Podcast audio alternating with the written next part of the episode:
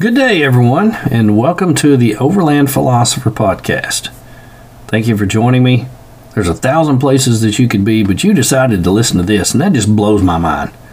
I'm having a great day today. I'm getting everything ahead of schedule, taking time to record a few of these that we just call thoughts. Today, we're going to ask, What is worth my time? Let's talk about it.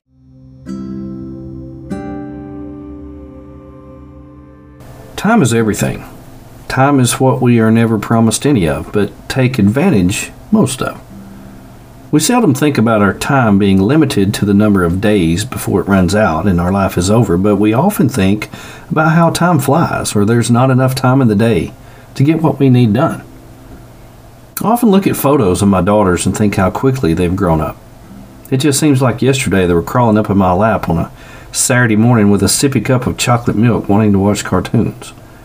Now, one's in school to be a teacher, and the other is working as a nurse at a children's hospital. It just doesn't seem real. How much longer will it be till they're taking care of me, as if I will not have much time left? As a person who enjoys living and enjoying time on this beautiful earth, I'm constantly thinking about time.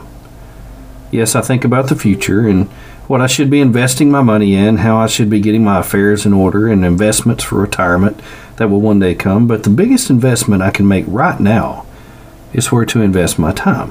What things, what events, what places, what bucket list items are worth my time. I never want to waste any time, and and you know I want to spend my time well. When once that minute from our lives has passed, we can never get it back. How big of a deal is it to me to be able to use my time as wisely as possible before my time is up? That is the real question. For me, it's a big deal to use my time wisely. I have a long list of places I want to visit to create memories, to build lasting friendships, and to use my talents and skills to help others. Investing in others and investing in memories that will be carried on after I am gone are the best investments that anyone can make. That's my desire. Yes, I have a job. Yes, I have responsibilities and long hours at the office and other places that demand my time. But when I'm given the opportunity, I'm prepared. I've already done my homework. I've already packed the bags and gassed up the ride. I'm ready to go.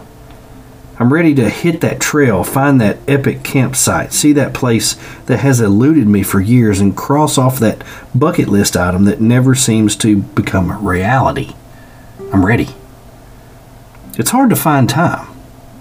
Time is elusive and fades away right before our eyes. It's gone before we know it. What are you investing your time in? Are you preparing so that when that time comes, you're ready?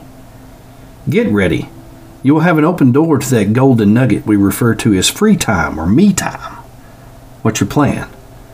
If you don't have one, you might want to start working on it right now to do something that is worth your time. Have a great day.